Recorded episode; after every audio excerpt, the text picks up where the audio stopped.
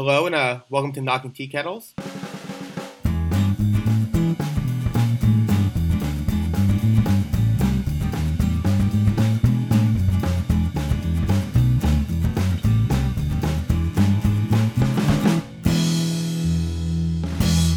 We're finally back after a hiatus, and I am here with the first Skype interviewed across the country with Joshua Kane.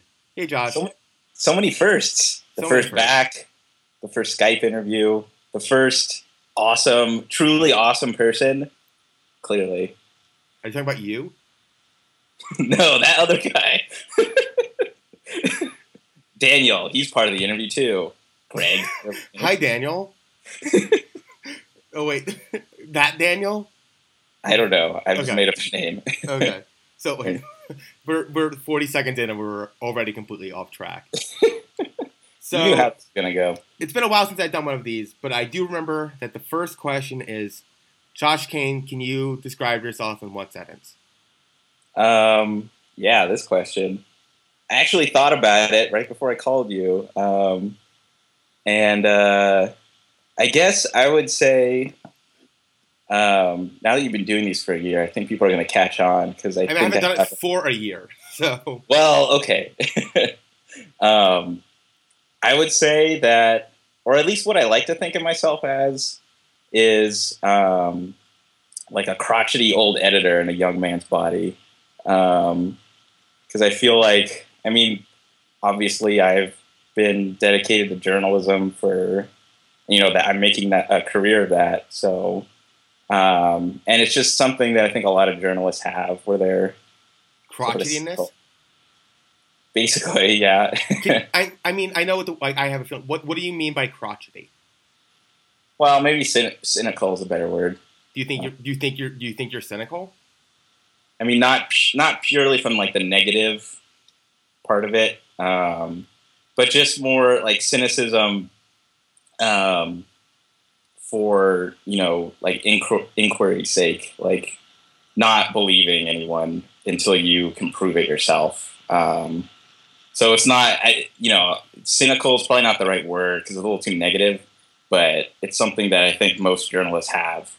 Um, and if you don't really have that, then uh, you know, I don't know if you can, if you're exactly cut out for it. It's just a, it's just a way to look at the world where you're constant, constantly asking questions about everything. So Is that something that you think that you had before you were a journalist and it fit into it, or something that you learned along with journalism?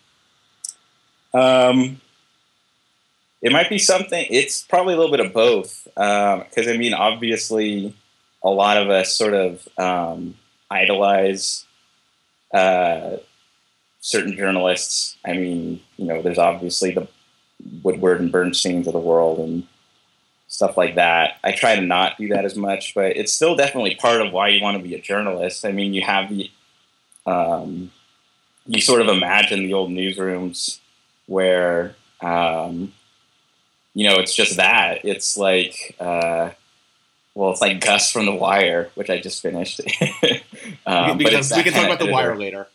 right I'll, yeah ta- I'll take a do note.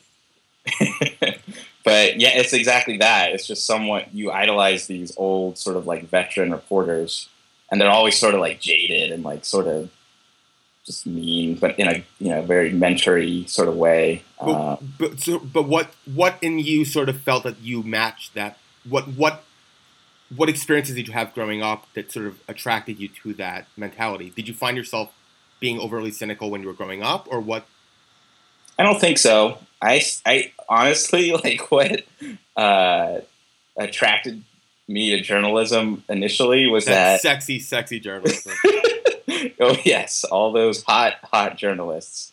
Um, but no, it was just that in junior high there was a we had six electives that we could take, um, and one of them was journalism. And I thought, hey, I'm good at writing five paragraph essays. Maybe I'll be good at writing news stories. And then I took it, and then I just really liked it. So that sort of is what started it. Started it. But the, the the crotchety part, like what what would you Oh. def- would you define like do you you said you you are a crotchety old type, but why do you think you're crotchety? Like what what what is why do you self-identify as crotchety? Well, just think about the sort of. I mean, it's something that I feel like I grew into. Like, um, just to answer that question, like, it's not something that I think I was as like a sixth grader taking an elective. It's not something that I like. You know, you're cynical in junior high or anything, or really cynical in high school. Or at least I. I mean, I was one of the smart kids, probably, but so any sort of like cynicism that goes with that. But um, but yeah, uh, I would say, I mean, when you just look at the industry we're in, I mean, I'm to go work at a newspaper pretty soon. And that's like, it's just sort of associated with um, that kind of, uh, I mean, it's associated with an older generation and it's associated with like a different time. Um, obviously, it's changing. And the job that I'm going to be doing pretty soon is all digital. So it's not like we're, I'm going into you know starting a newspaper or something, but it's just an aesthetic almost. It's just sort of like a, a thing that you think about journalists. Um, you think about them as the the sort of rabble rousers, the people who like go into a situation and try to shake things up. Um, so it's sort of a righteous anger almost. But do you feel like you're forcing yourself into that personality? no, now I definitely am that personality for sure. Um, it's just, and it just comes from like, uh, I just, I, I am that way now for sure. Um, but I think it's something that I grew into. It's not something I was like born with in any sort, or I mean that I entered uh, my interest for journalism with that kind of attitude. But it's just something that I like. Uh, it's it, anybody who sort of questions things. I think you have that's part of you well, you said something interesting, which is that you sort of associated intelligence with cynicism. Can you Yeah. sort of can you go into what you what you meant by that when you said you were younger and that you were intelligent? That that seemed like you should be in a more cynical, doing something more cynical. What what what do you associate between cynicism and intelligence? Um, well, maybe it might just be my preference. You know, like I associate people that I like who are intelligent, while at the same time they're sort of. Can you can you think of any people who you sort of come to mind Um, well, like the classic examples, like it, does, it doesn't have to be journalists, just people in general. I don't know. Um, I don't know if I can think of anyone specifically, but all my all, all the people that I think of are journalists. So, um, but yeah, like there's a reason everybody sort of idolizes Hunter S. Thompson. He's sort of a But he wasn't a traditional journalist. no, not at all. Yeah, Um, but and he also like he fudged the truth a lot in his storytelling. yeah, for sure. We, so is, isn't he antithetical to journalism in at that point? If he's okay, blatantly telling lies, our hopes and dreams, Alex Walnuts. well, I mean, like, if, uh, I'm curious, like, if you're interested in telling the truth, but someone that you love is telling lies, is it that there's a wow. emotional truth to Hunter, to Hunter S. Thompson that you value over literal truth, or Yeah, absolutely. I mean, and that's something that you can take in any situation. There always is sort of an emotional truth, and then there's. It's not like he was making up, uh, like going to a congressional hearing and saying this is what happened instead of this. He was just sort of trying to capture a, a, a sort of vibe of a situation, and, and sometimes, you know, it doesn't really serve the story to um, just tell it straight like it was. Um, you sort of have to do it, give more of a feeling, and that's so, okay. So I why? So if, if that's what if that's one of your heroes, why did you push towards a more traditional journalist job where you don't have that flexibility to pick and choose, where you're sort of you are dutifully pushed to choose. This is how it happened. I can't. Picking and choosing is then selectively editing, and right. we're framing a story in a certain way that I believe in journalism you shouldn't be doing. So what made you shy away from sort of that more fungible reporting? Well, honestly, like it's just the the logistics of the situation. I mean, even guys like Tom Wolfe or like Hunter S. Those guys, they all started as like beat reporters. Um, so and it just their writing evolved. So what I'm doing right now, I mean, I don't think I would ever. I just like the the sort of the bustle and like the the con the constant nature of news. Like I'm always having to do something, and I think I need that to like um, sort of focus and uh, uh, you know stay dedicated to something. But yeah, everybody. This is just how everybody does it. Well, I mean, yeah, but in the future, uh, is it the the inundation of so much happening that you enjoy, or is it the or would you rather be able to focus on one specific thing and maybe like write a book about one thing? Which is it the randomness and everything happening at once, or the ability to sort of focus on one thing? Which which do you prefer? I don't know. I don't know if I'm that deep enough into it yet. I think, I mean, right now I like, um, I do like that sort of cha- that chaos of it. Um, but I can totally see myself sitting down to write a book one day. I would love to do that. If Uh, if, if, if, if tomorrow, someone a, a, a, a, a book company came up to you and says, "Here's a blank check. You have to write a research book about one topic." What top? What what topic would that be? oh, You can do a thousand page. We'll give you as much money, as much time as you want, but you have to tell us what the topic is. What would it be? Man, that's a good question. Um, I mean, what I like right now, um, it probably wouldn't require however much these publishers are giving me, but I love good biographical.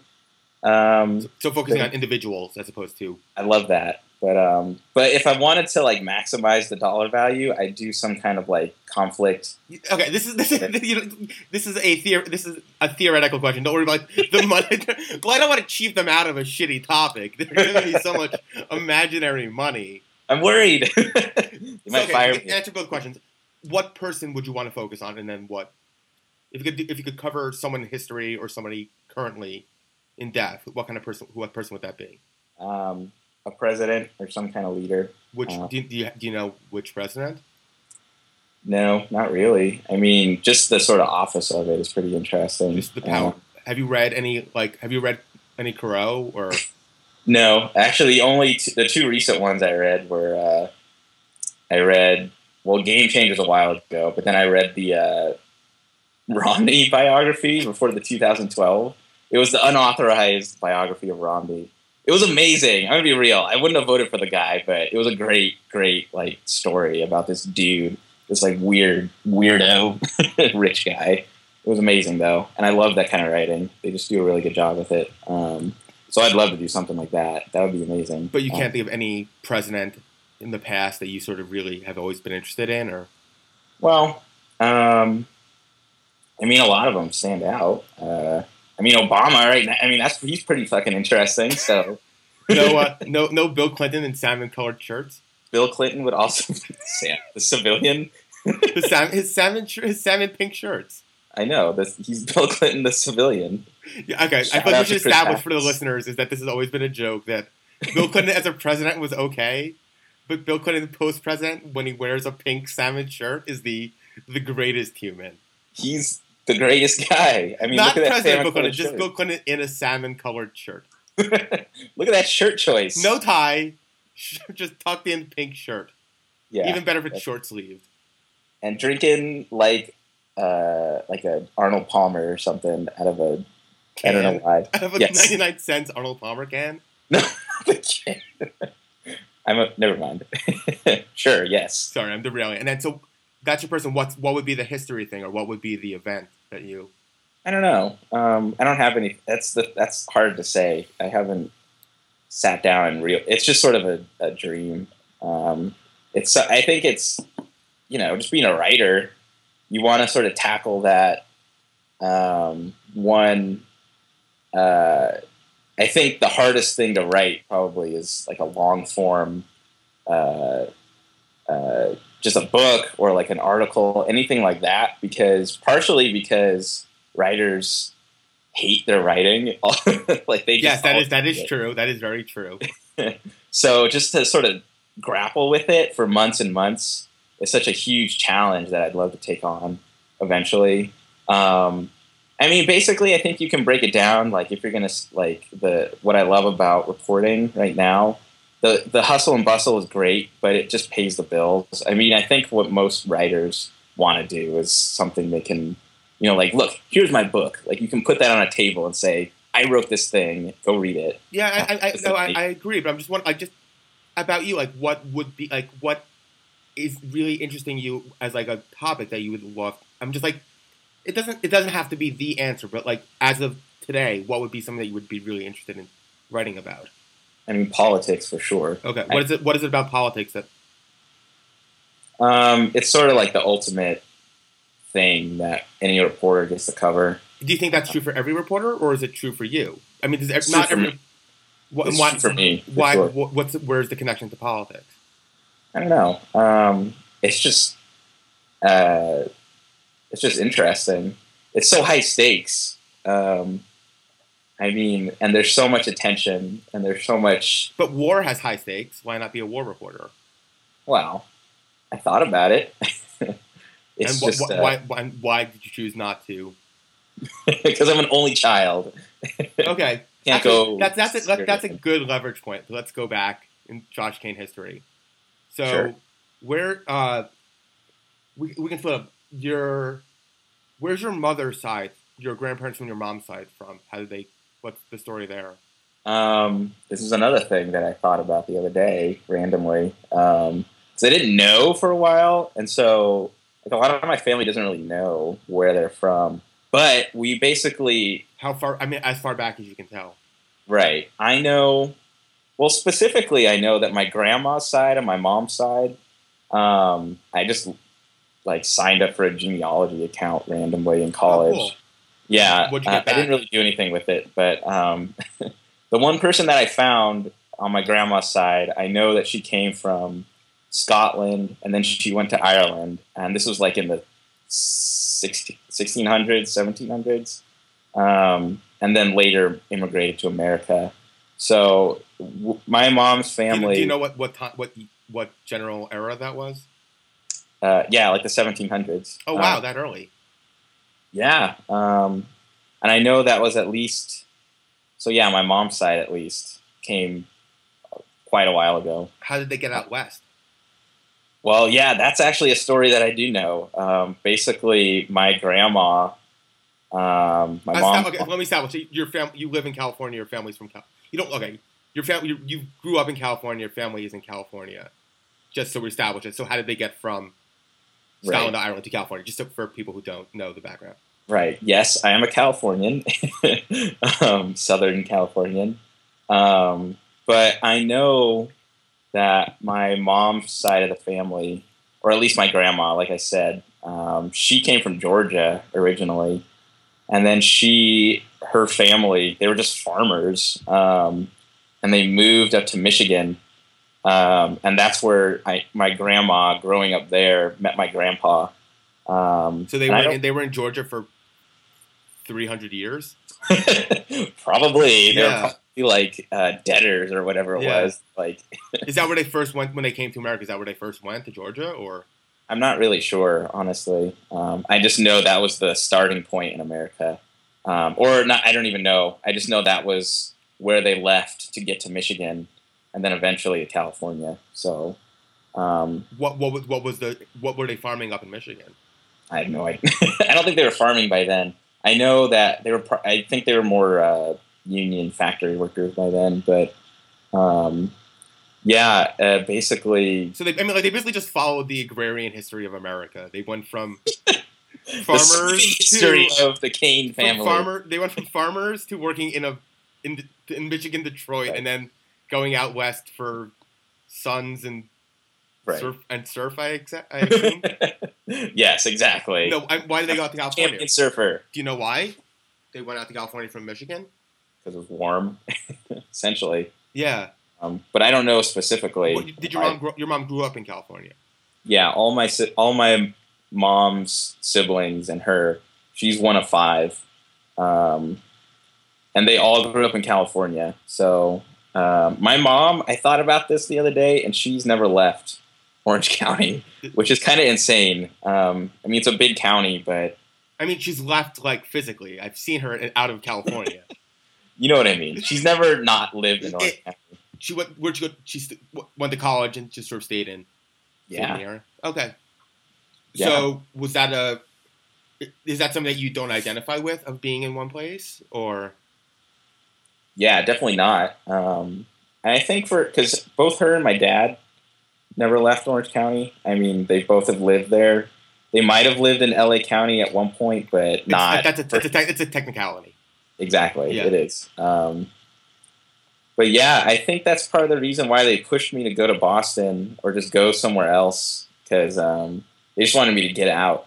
Because it's even though it's a great place to grow up, but there's just not. Um, I don't know. It's just it's Orange County. It's like the sprawl. It's um, it's not. You have to really look to find the culture here. Um, because there is. I mean, there's obviously like ethnic communities, and there's a ton of great, you know, communities like that. But it's just not. It's kind of a boring place to grow up. Yeah. It's just it's the sprawl. Uh, and like I grew up right in the middle of that too. It's that's exactly what it is. Like when you think of the sprawl, that's where I was. And so. I mean, we'll we'll come back to that. But so let's go to your dad's side. What's the Sure. story there? Well, if we're going to talk about agrarian history of the United States, my dad's side of the family were literally uh, Oklahoma people who moved to California during the Dust Bowl. Oh wow. Yeah, they were like literally grapes of wrath coming over here and like a like their car broke down or something. They just like so they walked they the rest walked of the for three states. Basically, yeah, it's a crazy story. Um, but uh, we still have a photo of my great grandparents in front of their farm in Oklahoma, like just you know, black and white old folk. but uh, yeah, so that that's when they came over here. Um, And And then your dad. Then where's the Japanese side from? um, yeah, because I'm a quarter Japanese. Yeah. Um, yeah, that actually was just. I mean, that's after they moved to California, and my grandpa, my dad, uh, who's one of two, he's the oldest. Um, and yeah, he just met uh, my grandma. I mean, it was just that they were living in Los Angeles. Because, and actually, where they were living, uh, the Japanese community, it, they live in Boyle Heights for the most part, which And is where, where's that? East LA. Okay. Um, so, and that's sort of around where my grandpa, they had a gas station where USC's campus is now. Okay. So, and they were just there, so they met each other. Um, I mean, I, I mean, what like that seems such a bizarre combination of like an Oklahoman farmer marrying a Japanese. How long was your grandmother's family? Was she first generation, or she, my grandma's first generation, yeah. did she speak Uh, English?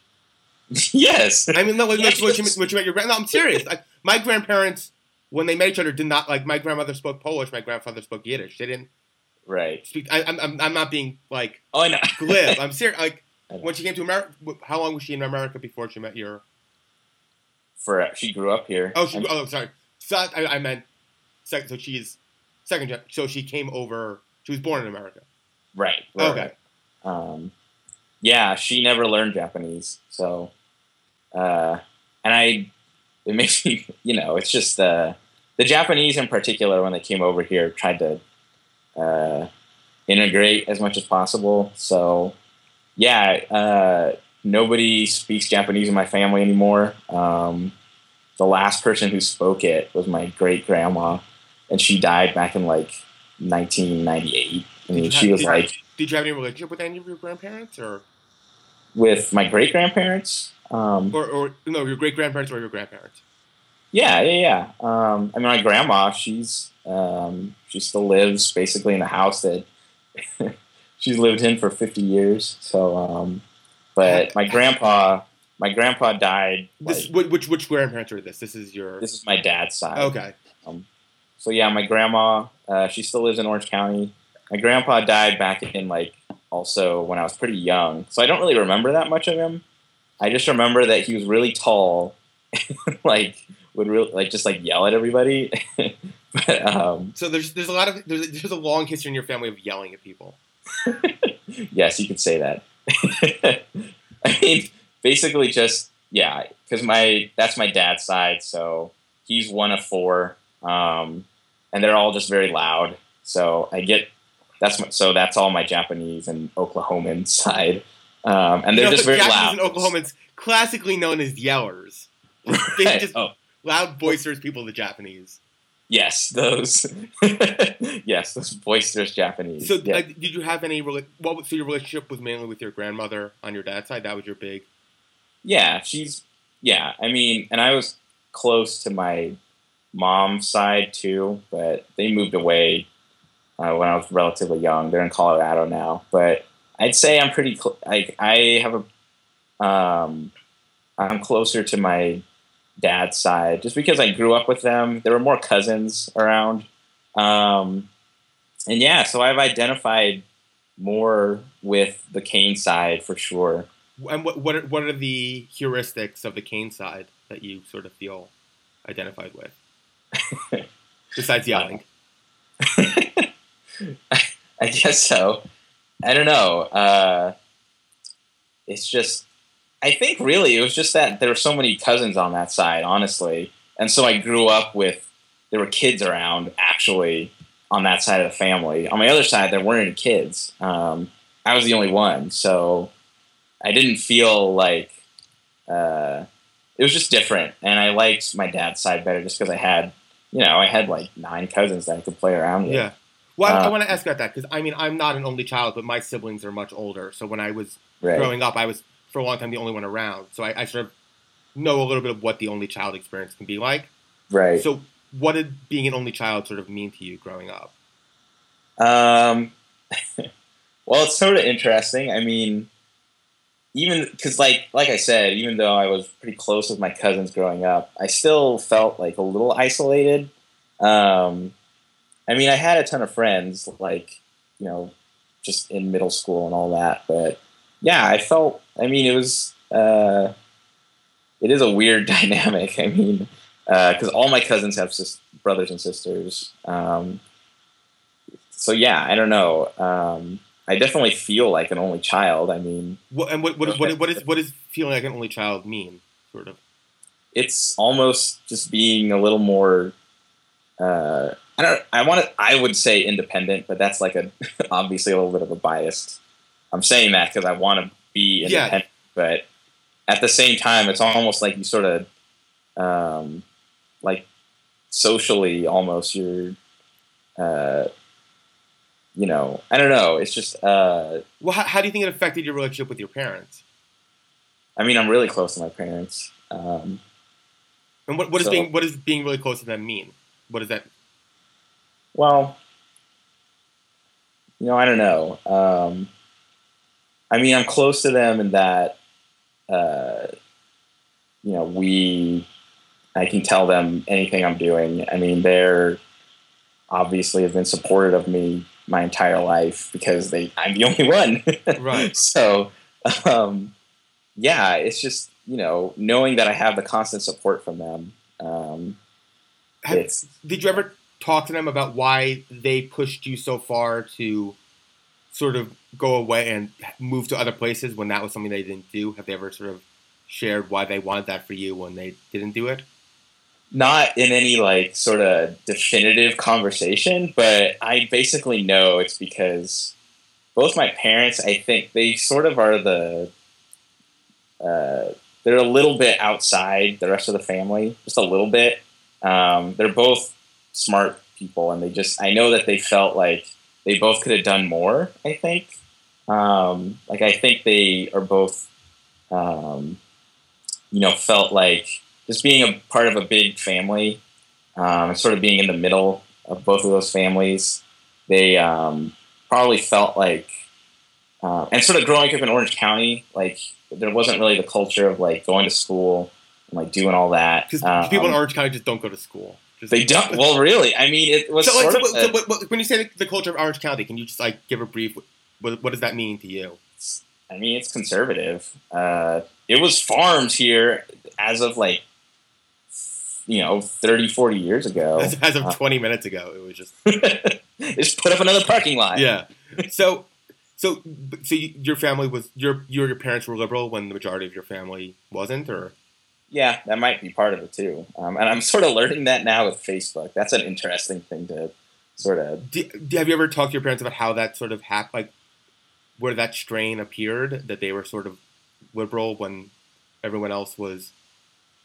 No, um, I mean, I know for my mom, she just has always been. She has like a sense of justice that I think is sort of unique to uh, the liberal viewpoint. She just always felt like she wanted to help people and do, more so than the rest of my family. Um, you, and I mean, my grandma too was uh, my mom's mom was all is you know pretty liberal, um, and so that's a pretty weird thing in Orange County. I mean, because most people are it's a pretty conservative place. Um, but so to sort of even be liberal, like just being that mindset in Orange County, you already are sort of outside the you know social spectrum, the political spectrum. Um, so I did, think did, there's did, just an independent streak. Did you uh, feel Did you feel isolated growing up, or from my mom? No, just no you, just in general from where you were growing up, or if your family was liberal when the rest of your family wasn't. Did you feel isolated, like you had to? No, I mean it's not anything like, and I, I just growing up, you wouldn't have noticed it really. Um, it's just now that I'm sort of learning. Uh, looking looking back at it, you sort of see. Yeah, now I see like the signs of like I understand now sort of what the where my me and my mom mostly stood amongst the rest of the sort of well, I mean, like when you, when you say your mom, like she had a real sense of justice and like helping people. Do you associate that with what you view as journalism? As those are, do you associate those two that with mm. journalism at all? A real yeah, sense of justice. Like, yeah, a little bit. Do you, um, do you, see journalism as a way of helping people, or is that not is that not an association to you? Um. Yeah, in, it, I mean, I think. Uh, yeah, I mean, definitely. I I started, uh, or I mean, when I really got into journalism, that was something I wanted to do. Um, it's I think I I mean I think it's something that a lot of journalists want to do because it's a public most people think they're doing some kind of public good. But yeah, for me too, like I felt like that was something I wanted to do to help people. So um, I mean, there's there's there's that famous that famous phrase, which is that if you like scratch at a cynic, there's an optimist underneath. Yeah, yeah, yeah. And, and so, do you do you ha- did you did you ever feel that you're that you were optimistic about something, or that you something something societally let you down, and that you turned you into a cynic, or do, I mean, do you see cynicism as is just as a as a means of finding the truth, or do you find it as a means that you don't think things are going to go well? Well,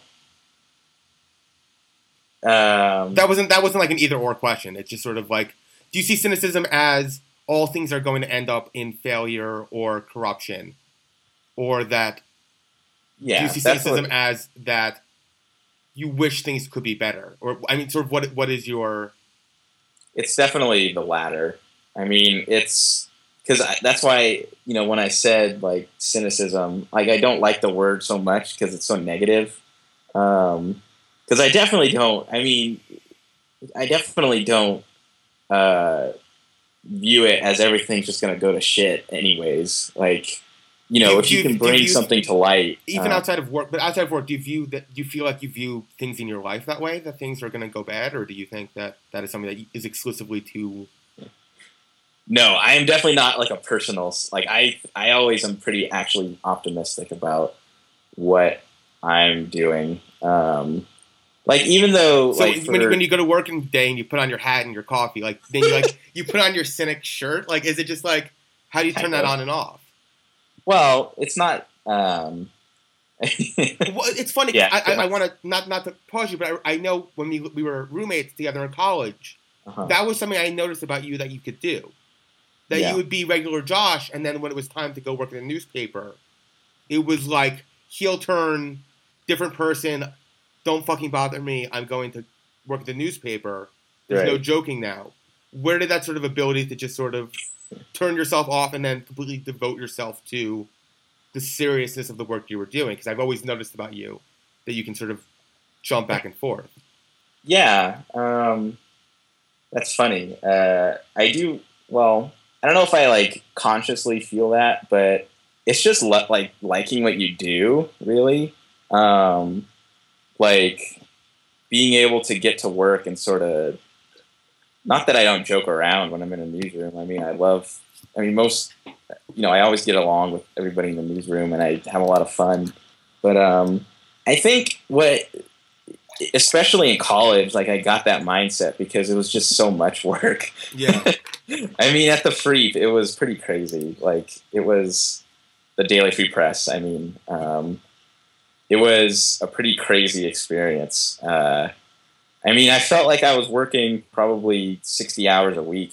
Uh, So Um, I, I obviously I want so- I, I want to talk about the the Freep, which is the, the newspaper at BU, which was a big part of your life. But so like let's just go back a couple years. So you're you're in high school. You take the, your first journalism class.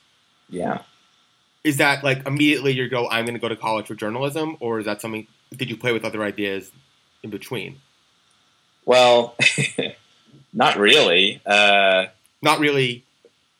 Me- I I I considered like I considered things like psychology and history and stuff like that, but I always knew it was writing, um, and I knew that I liked reporting. Um, I just liked it, uh, so I pretty much knew that that was something I was going to do. Um, and I mean, you know, I had those other interests, like I said, but I basically knew, I, that's why I applied to BU, um, and I applied to USC, and I applied to all the good journalism schools. Um, I didn't really apply to any place that didn't have a good journalism school, or at least a good tradition of it. Was Um, so was so I, I mean I'll I'll be honest like which is that when I was applying to colleges and I sort of I knew I sort of wanted to do film TV sort of stuff I my goal was to go to NYU right, which was 45 minutes from my childhood home. Right, and I also applied to BU because BU had a good film program and right, Syracuse and a bunch of other schools. Right. U- USC was too far from me. Boston seemed close enough. Yeah, and like I but I didn't get into like I did not get into NYU right, if I would have gone to NYU, I probably would have gone to NYU, and I probably would have stayed closer to home. right. So, what what made what was your decision to go so besides your parents pushing you? What sort of rang true about going across the country to Boston for college? Uh, well, I actually vi- I visited obviously before I made a decision, um, and that was in high. This was before I started applying. This was like maybe summer. Well, I guess right around the time you start applying, like summer of junior year. Um, and I, on my dad's side, my my grandpa's uncle, he um, he was a minister. Um, I mean, his whole life, uh, you know, he went and he went to BU for the the theology school, um, and he showed me around. Um, I mean, he loved Boston, so he took me there, and he was like, "Look, you know, I see a lot of you in me." We didn't say this, but we sort of had a connection in that way. Can you can you with a priest? He's not a priest; Oh, okay, he's a Methodist. Okay. So he's a I mean, Methodist minister. so, I mean, I don't I don't think of you as a very religious person. So what what was when you said you saw you saw a lot in each other? What what what, what did that what was that about? he was just a really intelligent guy, um, like really, really smart. Uh, I mean, he was the dean of the Clare- Claremont colleges, like Okay. their theology school. Um, so, and he just always was. He was another one in our family who just was sort of outside. Um, he just always was like the intellectual and like the um, you know, he would travel all he traveled all over the world. I mean, he, you know, um, his whole house was filled with like these artifacts of just like things, like old wooden things and like paintings and stuff like that. Um, and so I don't know. We just, um, I think he always saw a little bit of me in him um, because he knew I was like really smart um, growing up. Uh, I mean, all my, my all my cousins knew I was like really smart. I mean, they always were like, "You're gonna be the president one day," and I was like, "I'm not gonna do Well, that as a five year old." Not to be cocky, but what is like when you say that you view yourself as smart or people view you as smart? What what what do you mean? Like, what does that mean? What does that mean now? Like, what does that mean then? Like, what what do you mean by the word smart? Just I was like the I was always interested in reading. I was the nerd, basically in the family. Did you associate? Did you, were you proud of that? Or no, I don't think so. Um, not growing up, I don't think. Um, it wasn't until I got to college that I really like embraced it. Um, I mean, I had always been sort of uh, pretty self assured and like, you know, uh, not that I was like picked on or anything like that in high school, but I just, you know, I think I really embraced the idea of it, like coming to school and sort of finding what I liked to do. Um, but yeah, I, you know, I grew up sort of thinking because I wasn't good at sports, even though I liked them. Uh, but you know, I just, uh, it's just that sort of outsider mentality a little bit. Um, but, uh, yeah, that's sort of why me and my, you know, my grandpa's uncle uh, sort of connected. And so that's why he brought me to BU. I mean, he showed me around and I sort of just fell in love with the city. Um, and I knew it was either that or USC. And I mean, that wasn't even really a, a, sure thing. Like, I didn't even know if I wanted to go to USC. I knew that I wanted to go to BU, just visiting there. So, uh, besides your parents pushing you, what was what what about Boston or going across the country interested you or attracted you? Because it was so different. Like, just buildings, like, and old stuff. Like, you don't get that in Orange County. You really just don't get that. Uh, nothing's old. Um, nothing is like interesting just to like look at. Um, and you know, as good as the weather is here, just sort of being there and experiencing fall and like seeing all that. I'm serious. What, what, what like are what are these thing. weird white things falling out of the sky? yeah, basically. Um, but yeah, it's just uh, you know, and it felt like a good way to sort of get away from Orange County. Um, Did you, you know? So was Orange County anti-smart? Kind of. it felt like it. I mean, when you're growing up, you sort of feel uh, anyone who sort of has that sort of nerdy, smart label on them, you sort of feel. Well, I mean, for me at least, that you know, like I said, I felt that sort of outsider. What what were the what were the interests that you felt were outsider? Just you know, um, you know, being into like uh, science fiction and fantasy literature and all that other kind of stuff. Um, you know, uh, just reading and being like, you know, all that's, you know, the stuff that there's a pretty strong sports culture in Orange County. Sure. Like, for sure. Um, I mean, it's where a lot of like NFL quarterbacks come from. Yeah.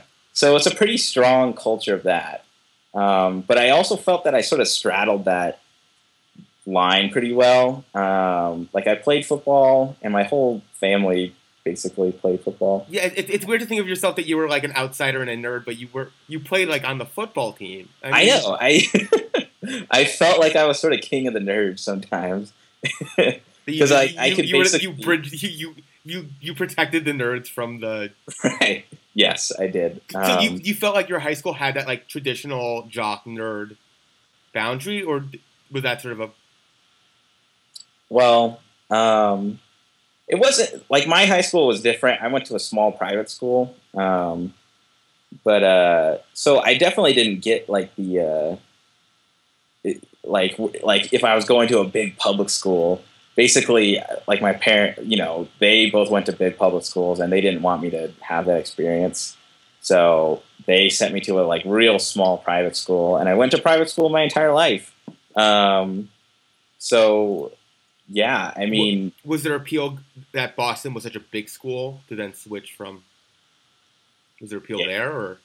Yeah, sure. Um, that definitely was something that was appealing. Um, just sort of being able to get lost in a city and get lost in a school. Um, you know, it it it, uh, it, just really appealed in that way. But um, but yeah, my high school, like I didn't like I I do feel like I straddled that boundary pretty well. Um, like I had friends in both in both football and sort of the the uh, more um, academic, you know, side of it. Um, but you know, it was a small school, so it's not like there was a big divide. There was only like a hundred people in my grade, so it wasn't like everybody knew each other. Um, it wasn't anything like really. Uh, uh, you know, there were there weren't really those like groups. Um, I mean, there were. I mean, there were cliques and stuff, but you know, you could sort of bridge it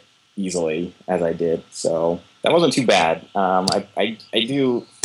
Even though I look back, even though I look look back on my high school experience and I sort of hated it, I think it was just me being like a little asshole teenager. I mean, everyone is an asshole teenager. I know, but I was pretty. It was pretty bad. Like I just was so angsty for no reason. but what, what, was your, um, what was your reason back then?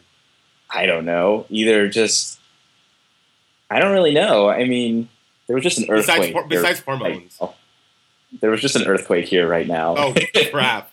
so, of course, California. This, this, podcast has taken a turn. oh God! I need to save people. They're running outside. the was it the San Andreas fault is broken. California's going out to sea. It's just 2012, and like we're falling into the ocean. It's, it's, 2014, no. it's 2014, Josh. I mean the movie, the movie 2012, starring John Cusack. I, I don't I don't know what you're talking about. what? You know what I'm talking about.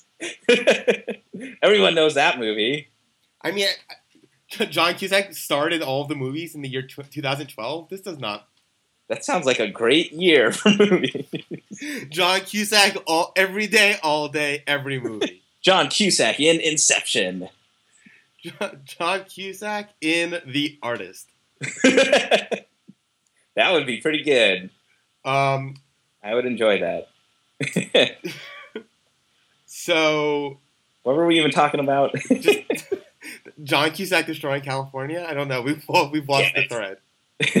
so okay, so you go to you. So I'm, I, I mean, what I keep noticing, I, I, excuse me if I'm harping on the point, but like, it's something interesting that you're talking about journalism as this idea of just like being honest and the truth and finding the seriousness. And you said that, but you find these connections with people like your grandfather's mm-hmm. uncle, your interest in science yeah. fiction. Yeah. All these sort of things that aren't literal truths. They're not. I mean, I don't want to get into the debate of whether religion is a uh. literal uh, interpretation of history or not. That's yeah. a conversation for a different time. But yeah, these are all things, and but it's it's the experiences, it's experiencing things. Those are truth to you, and yeah. it's it's the emotions behind them that are truth. And I just sort of think there's a really interesting dynamic between.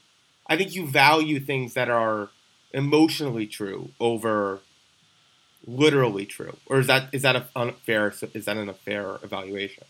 Really getting deep into Josh Kane. I mean, yeah. that is this is the Josh Kane hour and change, but I guess so. Um, well, um, I can see, but I, like I, I don't know if that's entirely true. I mean, I do value um, uh, sort of the factual, knowing what we know. Like I know, I like knowing uh, definitively something about something, but I also know, um, and this is also why I like reporting because you get into these sort of complexities.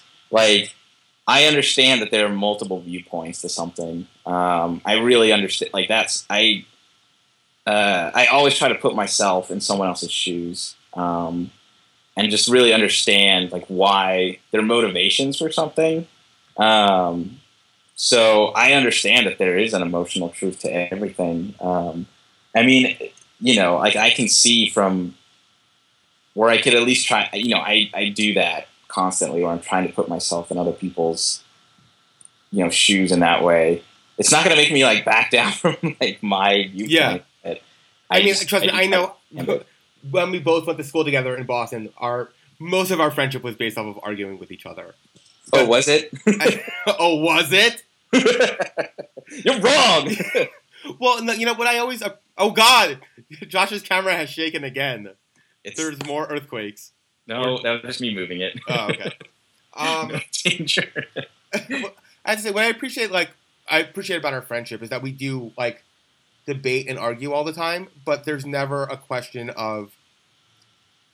I never questioned the validity of your opinion or your your mind. I know that they're coming from an intelligent place that we can debate with each other without it being personal. That there's a there's a baseline of trust and Yeah. understanding that no matter what, it's going to like we can debate, but it's it's not it's it's not out of anger or frustration or out of meanness. It's out of a desire to Sort of understand yeah. something. better.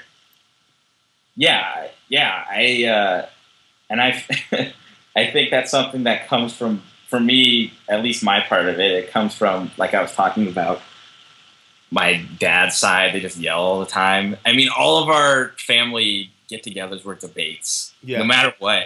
Although they most off, more often than not, they devolved into like my dad telling us how much he could bench in high school.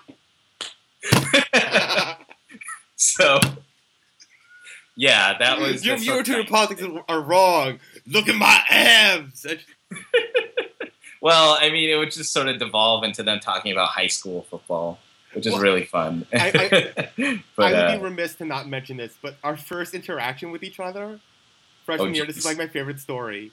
oh, geez, You know which story I'm about to tell. of course.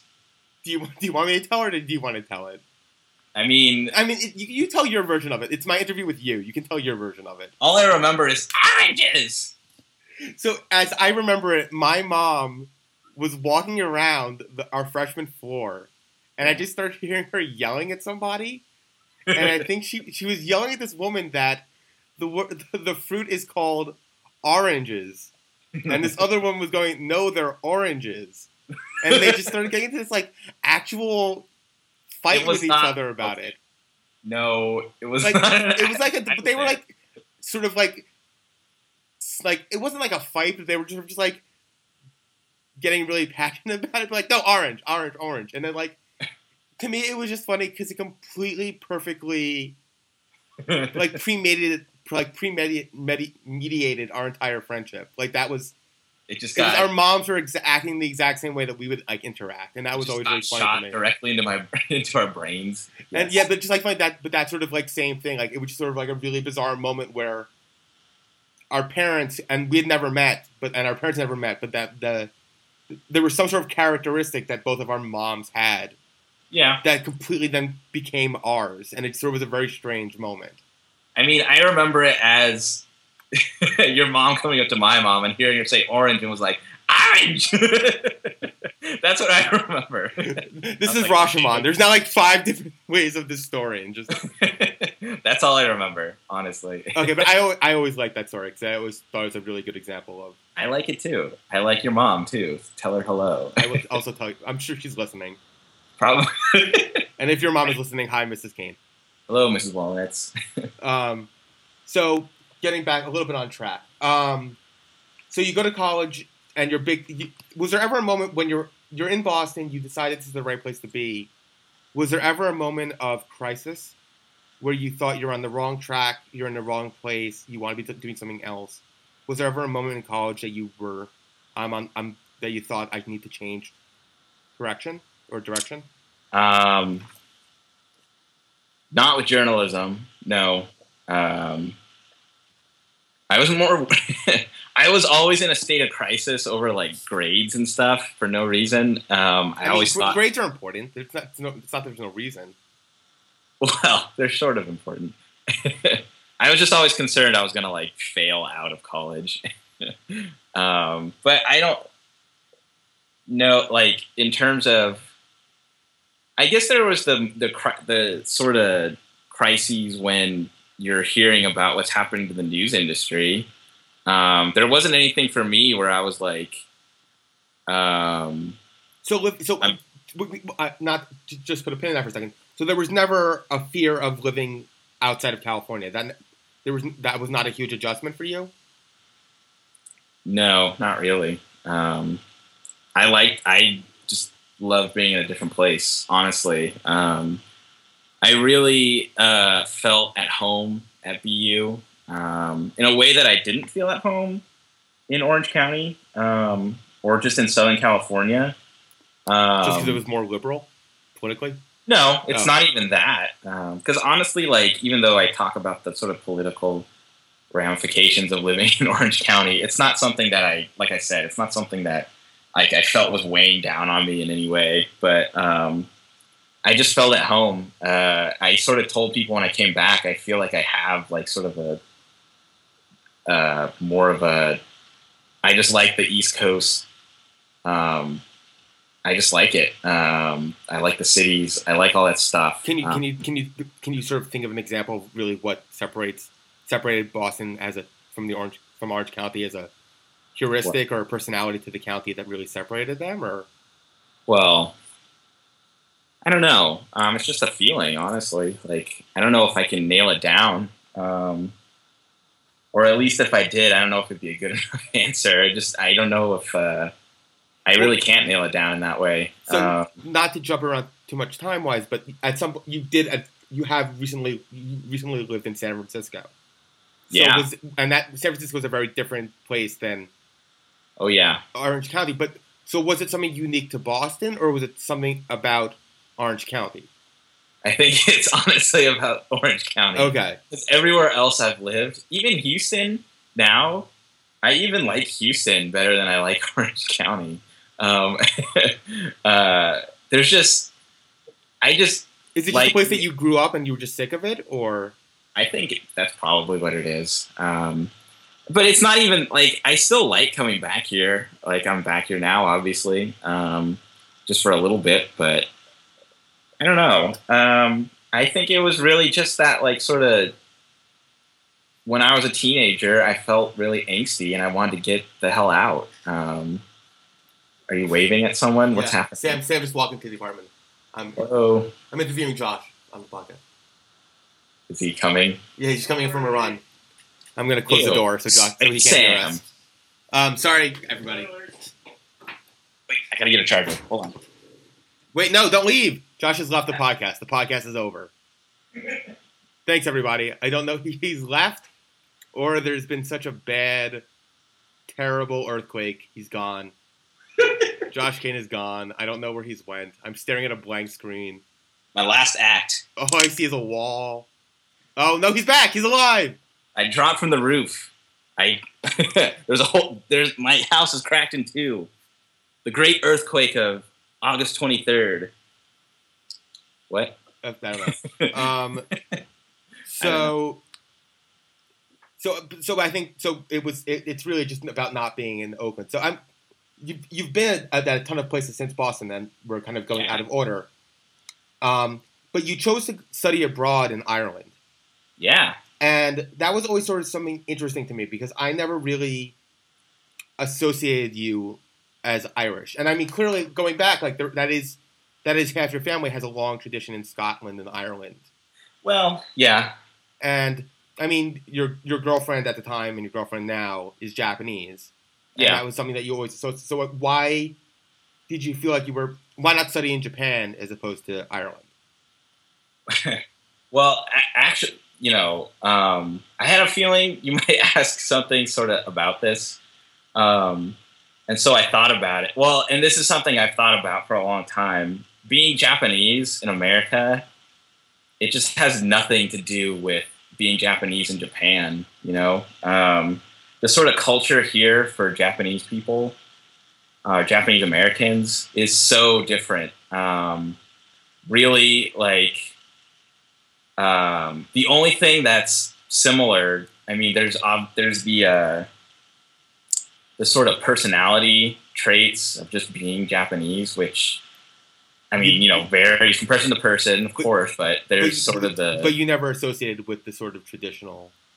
not. Japan, not Japan, the country. No, Okay. Uh, really, I associate, and I do sort of associate more with like the Japanese side of me, just because like I knew what it was. Like I knew that I was part of me was Japanese, and I didn't really know um, the other seventy five percent, like what it was. Right. Um, I we have an idea, um, and we know that we're some kind of mix of like uh, all the British Isles. Essentially, we're basically um, we're English, Welsh, Scottish.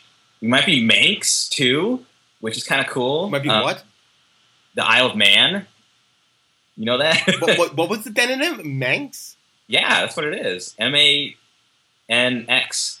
Manx. Serious? Yeah, I swear that might just be the language. It's a really terrible Devo cover band. Are we not Manx? It'd be better if it was Manish, wouldn't it? I am, I am Manish. That'd be pretty great. Um, Where are you from? I am Manish. Yes, I know. Oh, I all am Manish. I see. but um, So- but yeah, so- I think so- that's. So, what was going to? Why did you choose to study in Ireland? Oh, um,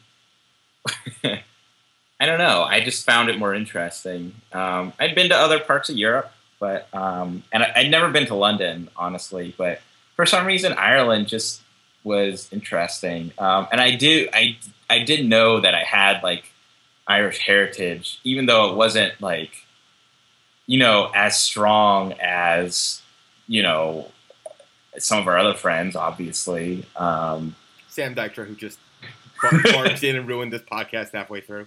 Yes, Sweaty Sam. Yes, the the sweaty Irish Sam. Um, but yeah, you know, I think That's the worst boxer name ever.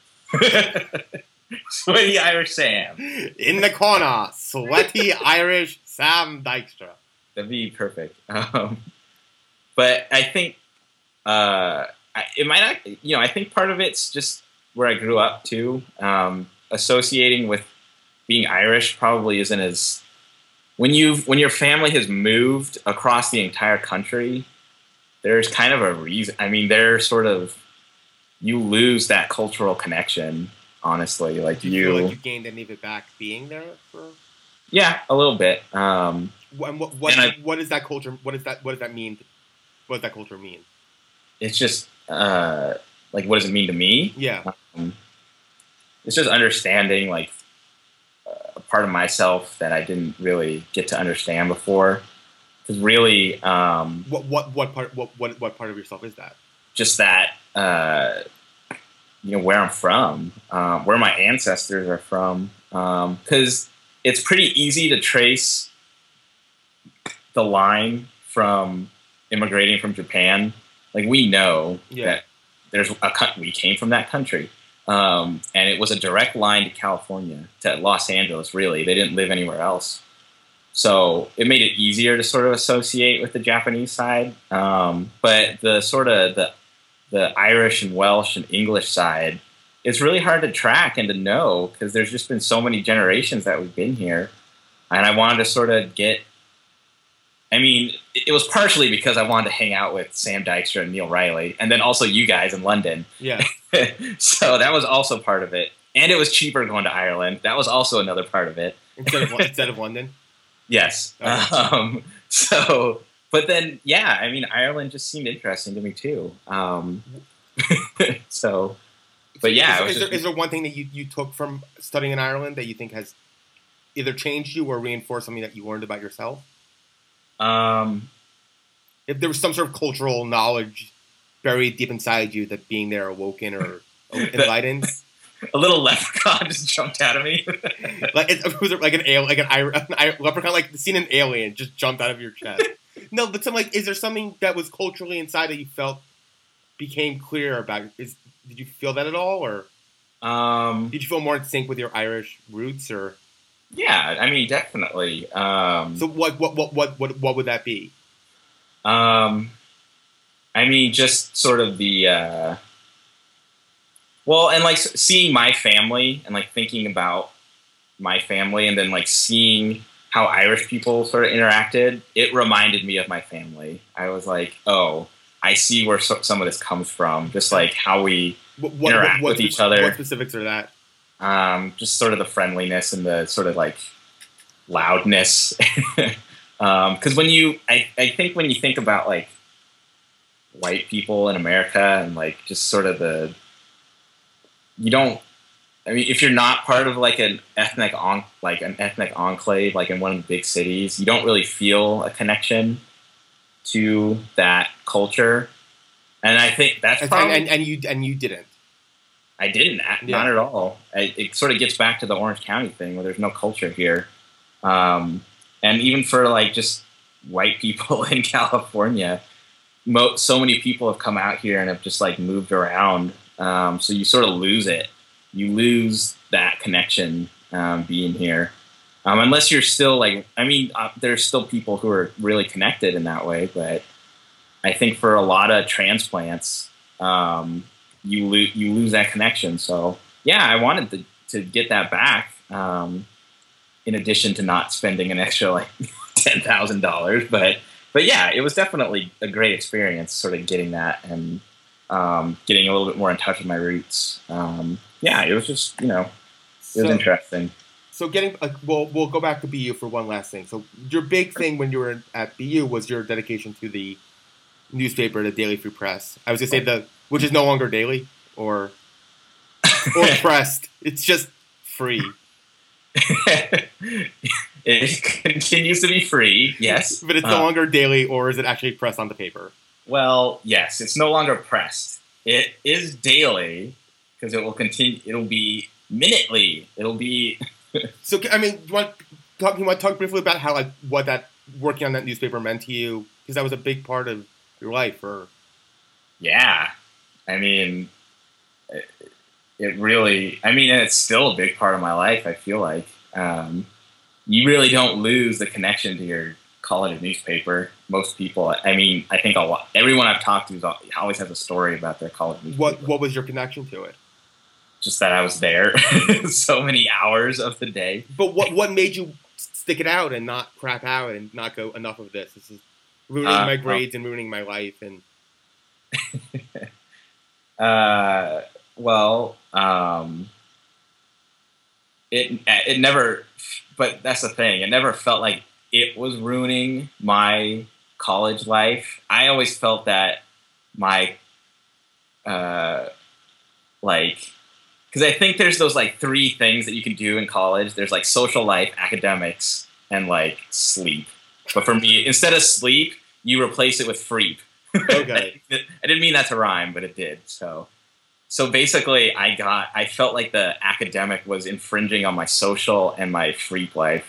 So really, I felt I was like there were several times when I thought I wish I could just drop out of school and be free full time. That would be great. like I would love to do that, um, and then just hang out with everybody because I really didn't sacrifice. I don't think I. I hope I didn't sacrifice on, uh, my social life as much. I mean, we did call you weekend weekend dad for like when you were editor. We referred to Josh as weekend dad because we only saw him on the weekends. yes, I was the absent father. You're correct. Um, but yeah, I mean, I really, uh, you know, I just felt uh, it was just such a strong. I love. I every. I loved the newsroom. I loved everybody in it. Um, that you know, some of my best friends from BU. Um, I still obviously keep in touch with. So, um, but yeah, it's just uh it's and it was my first experience really just being sort of independently working at what I want to do because I'd had like internships and stuff in high school, but being at the free, you felt like a real journalist because you really were, even though most of the stuff we were putting out was crap, but but that's what it was for anyways. Um, and that's why I always thought it was funny when people were like, "Yeah, I read the free," and I'm like, "Bullshit! I don't care." First of all, I don't care if you read the free.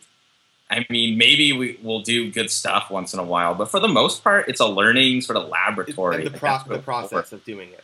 Yeah, I mean that's what it was for. And I, you know, if we could break something and do something great, we're gonna do it. Like we covered all the political races in the city, and we did, the, and we really did good jobs with that. But it was the repetition of having to do it every day and having absolutely, to yeah. yeah. And I can't replace that with anything. I got a better education at the free than I did in my classes, for sure. Um, and my even my my I'm pretty sure my professors knew that in a way. I mean, they knew besides like the law and ethics side of it and like other stuff like that where you can't learn that anywhere else. But the but learning to be a reporter, there's no better way than working at your college paper. Yeah. Uh, So so it's go- exciting, you know. going back to where we started, which is where you are now. So now you're just you're at a paper in Houston, H Town. and so you if I remember, you went you went from Boston back to California to San Francisco to Houston, I did. and do you like the idea of being in transient or, or having to move from place to place is the your connection to journalism do you feel like that is takes precedence over where you are Do I feel what? That um, being a journalist and being able to work as journalism takes precedence over choosing where you want to live. Um, yeah, I mean, uh, well, yeah, it's it's what's well, not not entirely because I moved up to San Francisco to be nearer to Sam, my girlfriend. Um, like that's the only reason that I moved up there because I had come back home and I was home for probably like five months after graduation. Um, graduating in 2011 because I wasn't there that last semester. But, uh, neither, neither was I. Right, right, right. Yeah. Um, but yeah, I just I came back and I was working at like like shitty patch that AOL site That, I that, no longer exists. that well, it still exists. it's still around, but it just I don't think it actually ever. It doesn't exist. It, it exists in name. I don't think it actually exists. probably it's just it's just maintained by robots. Um, but uh, I hated that, and I couldn't find any work in LA. Um, so I just moved. I was just like, I want to be closer to my girlfriend for the first time in like a year. So, then so I did it, and then I moved up there, and I found a job, and then I through that internship that I did for like a year, I got a job in Houston. So And Uh, what, what was moving? Like you have no roots in Houston. You have no. yeah, that was crazy. Um, But what, what was that like moving to a place? Like, even Boston, you had a connection to. You saw it. You loved it. Houston, you kind of just threw Yeah. yourself into. And what what does that feel like now that you've been there for after you've been there for a while? It's it's okay. Um, it's not. It was a little scary. Um, it was my first, definitely like my first. I had had jobs before, but none that were like salaried, like you will be here every day, working kind of job. Um, so it was pretty scary, um, and I didn't know what to expect. Um, but I've liked it so far. I mean, it's partially because like I liked I worked at the Houston Business Journal first, um, moving out there, and I really all the people in the newsroom were fantastic. Um, just you know, a really mostly young newsroom, um, and that was exciting. Just working with them, but I didn't like the job enough, so then I just through a connection at the Houston Chronicle, I got this job. Um, covering oil and gas, of course, because that's all Houston, that matters in Houston. But yeah, just it was pretty scary moving out here. Um, but I have enjoyed it. Like I, that's what I'm sort of grateful for in my personality too, is that I can just sort of adapt to wherever I am. Um, And Without a lot of that you- problems. You feel that's something that you- you've learned over the last couple. You've learned how to do. it's not even just learning. I just, I don't know what it is. Um, just going to Boston, I had the same sort of, um, I felt the same motivation to move somewhere. It might also be that I'm not willing to commit to any place, so that might be it too. What is that? Why, why are you scared to commit to? I don't know. Place. It doesn't make any sense because I've been in a relationship for five years. So There's a difference between committing to places and committing to people. That's a different thing. yeah, I don't know. Um, I don't know. I don't know what it is. I just I I don't have any qualms about moving any any place because I know I'll find friends and be okay most likely. That's a, Uh, that's a that's a good thing to have to feel that you can move from place to place and feel like you'll, you can you can make it work. I don't, know yeah. if, I don't know if I have that. In, if I can, if I feel that way, I don't feel that. I don't. I was like, I don't know if I can feel that way. And when- when- no, I don't. It's not that I don't think. I I know I don't. I can't Right. just do that. So Right. that's yeah. like, that- that's, I know. That's why I'm saying like I feel pretty fortunate having that in me that I can do it because I know I realize I now I realize like because it was something that I thought about like because I knew people who had gotten into BU in high school and I was like let's all go. Let's all go to Boston. But I was the only one to leave and I was like why didn't they do that? Like I didn't understand it. Um, but now I understand that like it's you know it, it's something about like my, my brain works it, I, I, I just am better able to adapt and that's just you know not everyone has that and they don't need to have that but it's been helpful for me just trying to get jobs um, but uh, but yeah i mean it's just a different uh, i think it's helpful in my field too just like a lot of people have to move around um, like a lot of journalists that i know young and, and that's a journalists and that's a lifestyle you feel comfortable with. Yeah, a lot of a lot of young journalists have moved around. I mean, you're living with one who moved to New York. It's not a huge like distance wise, but it's still a pretty big. Yeah. Like in your mind, you're moving somewhere that's, I mean, completely different than anywhere you've lived before. So, and I know people who've moved to San Francisco from Massachusetts. So that's a huge move too. Do you I think mean, do you think that's the nature of the fact that journalism jobs are harder to find, or something about people who are journalists? It, I I do I do, well. Uh, yes to the first one. yes to that question. Yes to that question. yes, you're correct. it is hard to find jobs in journalism, but at the same time, all the people I know are employed, so who are in journalism. So that's pretty cool. Um, but uh, or you know, who started in journalism that I knew through the Freep and like you know started doing that. Um, they they all got jobs miraculously. I, I, I, just I, I just noticed that all of my friends who are journalists do have that ability of being like, yeah, if I got a job in this in the in Boise, Idaho, I would take it in a second if that was like if that was an opportunity. And it, that's always been a thing that I've respected because I don't have that ability to just sort of go, I will move to this place because this, Yeah. There are people I know who've moved to, well, we both know one of our friends from BU went to Alaska, Yeah. still there. so you, I know other journal. There's several other journalists who I know who've moved to Alaska. So what do you think? What do you think it is about journalists that allow them to just sort of? I don't know. That's what. I, that's why I think that is what drew me to it. When you're sort of asking about why I was so dedicated to it, it's just I don't know. It's the the It's ind- in your bones. yeah. I bleed ink. Yeah. That's, I don't- that, that, that that might be a problem. Oh God. I need to get out of here. Earthquakes and ink bleeding. I write all my newspapers in blood. Sorry, I threw you off, but no, no, but but it's it's something. th- There's something there between journalists and being able to just sort of transplant yeah, yourself. I don't know what it is. We just have that gene for some reason, um, and it, it's. I think it's it's part ambition and it's part um, being sort of independent. Um, You don't want to be just as you don't want to be be beholden to what people are telling you is happening. yeah, Yeah. exactly. I mean, it's it's you have to have a certain mindset. I think. Um, and even like the nicest person in a newsroom, like the last newsroom I was in, the nicest person, she's this like mom, like middle aged, and she's so nice. But even she will get on the phone with someone and just scream like, like just you know, obscenities at them and be like, "Are you kidding me?" Like she'll just, it's amazing the things that come out of these people. Um, but it's just, I don't know what it is. Uh, it's just that competitiveness and ambition and being sort of in, independent. Um, yeah, I don't know. It's just a it's a particular feature of journalists, I guess. So, um, Well, no, I think that's a that's a good place to wrap it up.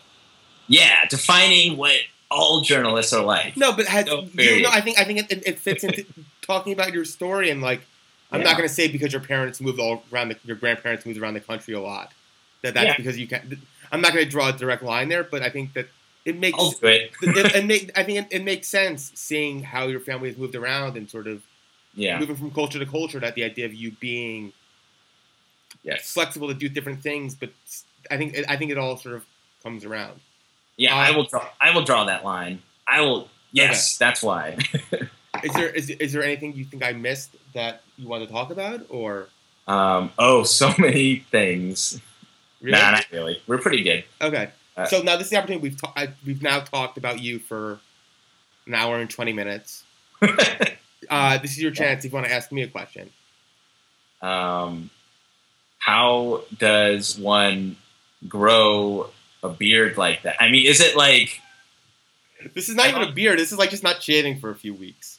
I understand, but okay, what is it like having a be- being able to grow a beard that full and great? Okay, I'm this is supposed to be like a like a serious like about my life. Question. That's not going to happen. I think this is the most. This is the longest we've gone with a serious conversation without a dumb.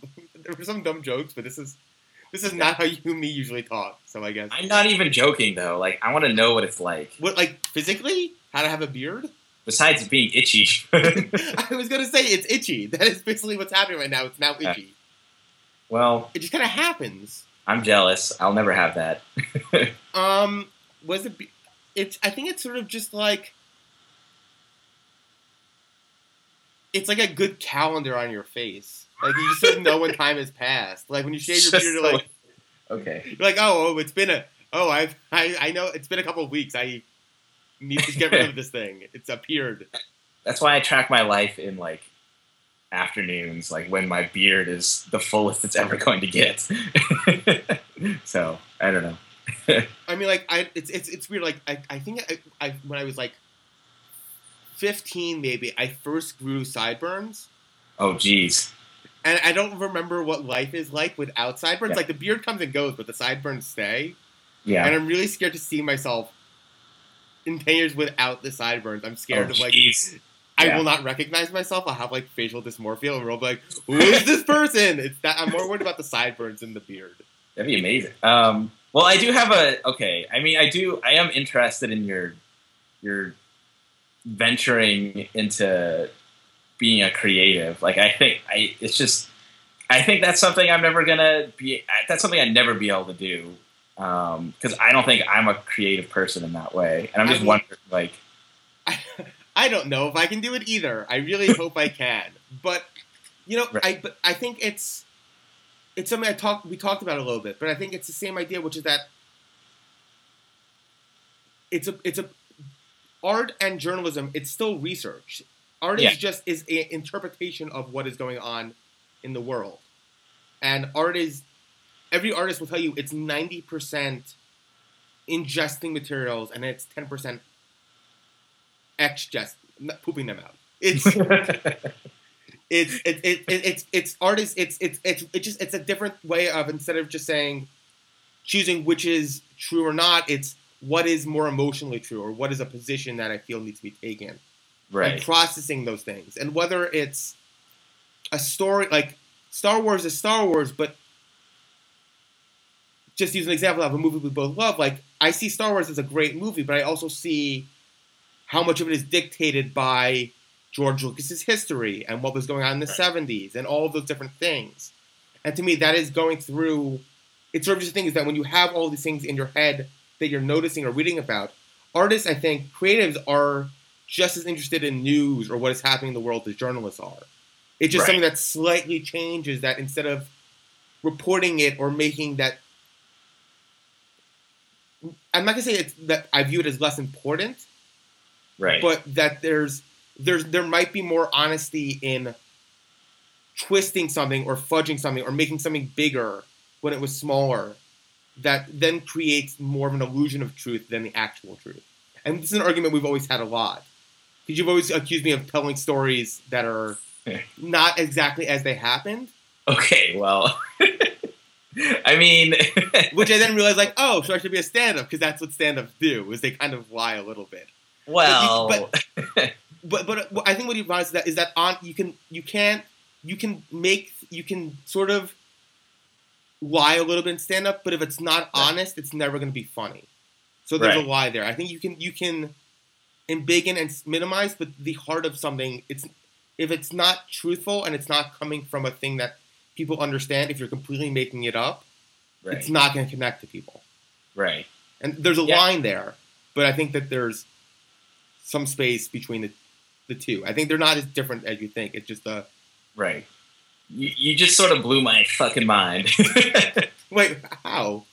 I never really connected it in that way. I mean, I knew everything that you like. I understand like the sort of when artists create something and it's like a reflection of what was going on, but connecting it to reporting in that way, that's sort of like, whoa, dude. I mean, like we both love The Wire. I think The Wire is a really good version Yeah. about that. Like he was a reporter for years. We brought it back to the wire. Yeah. I have a note like bring back to The Wire, but um, it, that's a perfect example. Is that is a journalist who knew about stories. None of the people in The Wire are real people. They're not necessarily real events, but that that is more. I think that's more educating, ed, edu, educatable, educational. I can't think of educating than some newspaper articles I've read or books I've read because Yeah. it, it's still truthful, but it, it's able to present it in a different way. So I don't know if they're the line between being creative and a journalist isn't sometimes that wide. Yeah, it's the same goal.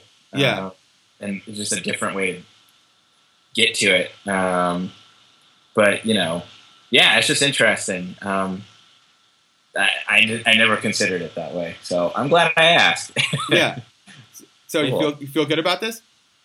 Feeling pretty good. We've talked for an hour and forty minutes now. An Hour and a half, yeah. You can edit that in post. I edited three hours in which we yelled at each other just out of the middle. this is the re. this is the Yes. cut version. There's one in which we just ah, at each other for. this is the cut version. You don't want to hear the original nine-hour oh. interview coming out on DVD years from now. the anthology. the Josh Kane, Alex Walnuts argument discussion anthology. That'd be great. Who wouldn't buy that? Everyone, everyone would not buy that. I would not buy that. Damn it! My dreams shattered. That's your book. Your book is about us arguing. That is that is too long. I will get started. Okay, thanks. Thanks so much for doing this, Josh.